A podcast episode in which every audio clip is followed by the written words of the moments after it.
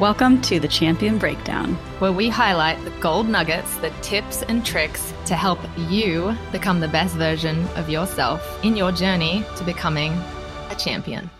Oh my gosh, Paige was so good. She's amazing. I just have so many takeaways from that. She just really filled me up with so many good ideas too to just teach my kids. Oh, same. And myself. I hope that we, 10 years down the road, get a little surfer popping up saying, and I became a surfer because I listened to this one girl, Paige, and she said this, and I decided I was going to try surfing because she made me want to just go for it. And I'm not a kid.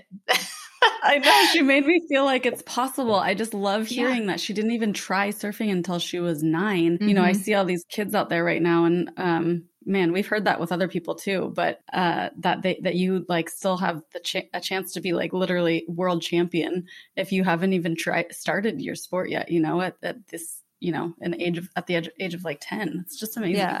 It's wild. And I think this is going to be a story we hear over and over again too, but how she said, my mom just believed in me. She always told me I could. And if you're out there listening and you don't have a parent that is that style, because I think it's a gift. Sometimes you learn it and sometimes you have to train it. But if you don't, feel free to call your parents out when you tell them a dream and they say, oh, I don't know. Just be like, dude, believe in me. Because from who we've listened to, it just feels like that's one of the most important things. And I love how I loved the words she used where she said, I just choose not to live in fear. Because when I look at what she does, I don't know how a human can do that. I just don't get it. And she said this, when you live in fear, that means you're not living in the moment. You're living in either past or the future. So that's not living in the moment. I loved that. I know, just the whole thing about staying present. And we've heard that before too, how important that is. And it really is something that's hard to do, is being present. But what's amazing about it too is that's why she loves her sport so much, because it forces her to be present and to be in the moment. And just, I would just say, if you're ever feeling like you're constantly worrying about the future, like future competitions or, future practices or whatever, or you're constantly living in the past, worried about, competition that you had and you didn't do well at, or, even if you're in the moment in the middle of your competition and maybe you're a surfer and you had a bad wave, you're not focusing on that, right? You're focusing on the right now and the present, and that's where you're going to find the joy. And I just loved how she talked about that. Mm-hmm. I also thought this was very beneficial for our listeners, where she said, you've got to be okay with saying no sometimes. I think, being in the extreme sports world with my kids, sometimes there's all these people around geeing you up and telling you, you can do it, go for it. But it's okay to just dig deep into your knowing, your inner knowing, your intuition, and just say, nope, it's not my day. That is a lesson that I hope everyone can learn, because it's powerful.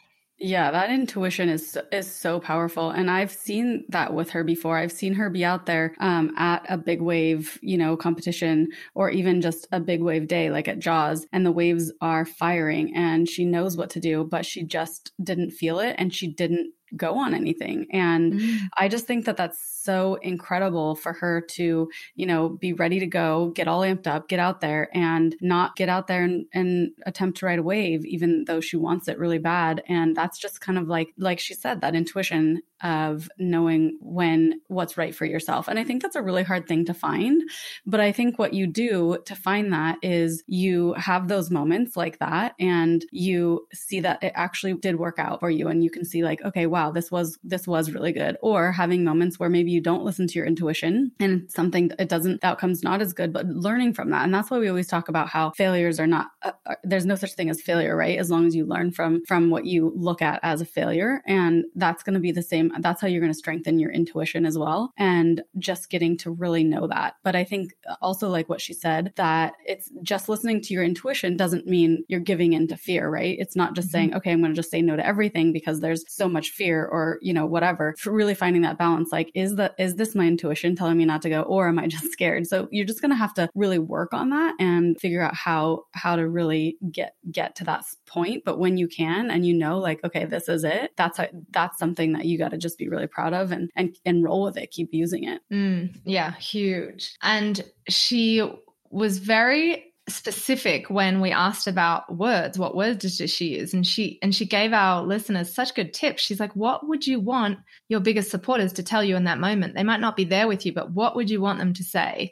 I thought that was beautiful. And she also, you know, I think a lot of these athletes we put on a pedestal. She's like, yeah, I have negative thoughts all the time, but it's just your ability to just make the switch and the pivot and say those things that's going to pull you out. I know. And how about when she was talking about, you know, along with affirmations, that she uses a lot of visualization like that? I literally got chills when she talked about that. You guys, it's so important to visualize. She even said it. She doesn't know one person that's been at the top of their sport that wasn't a visualizer. And so if you're not doing that yet, to really just get in the habit of doing that. And you can start by doing it by even little small things. You don't have to have this like big accomplishment of, you know, riding a huge big wave to be able to start doing this. You can start doing this in so many different ways throughout your life. And it doesn't even have to specifically be for a sport. This could be all things in life. This is how manifesting works, is it starts with visualization. And I want to say I can't believe it, but I can believe it. But it's just amazing to hear that she literally, when she was actually riding the wave, couldn't remember if that was real or not because she had already ridden it in her visualizations, you know? Yeah. When she said that, I was like, boom, thank you. Especially when she says, duh. Yeah, of course, everyone visualizes.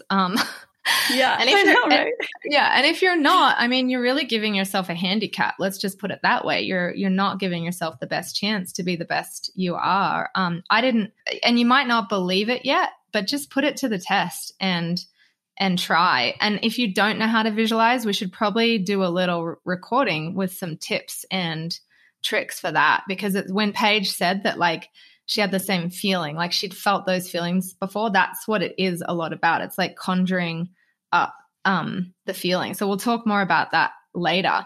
But I love when she said, you can do anything like you with visualizing, and you can manifest anything you want, but you got to match it with the hard work and with sacrificing and saying no sometimes. Like, I imagine a lot of our young athletes are going to be missing a lot of social times, you know, saying no to that to look forward to their bigger dream and vision in life. And in the moment, it might not be that fun, but it's worth it and it's okay. I've already had this conversation with my oldest son because he's already having to sacrifice certain social things for some of his sports. And he has, you know, sometimes told me that he would rather do the social thing. And I'm like, dude, I get it. I grew up ski racing and I sacrificed. I don't remember really going to much of any social events. And I think that sometimes can make you feel like an outcast when you go back to school or when you're back hanging around the friends because you didn't get to go to that social thing that everybody was at. But I can tell you that it's worth it for so many reasons. Even if you are doing your sport and you don't end up taking it to, you know, to be a gold medalist or to be an Olympian or whatever, like that doesn't matter. I'm telling you, like the things that you're going to learn along the way from doing those sacrificial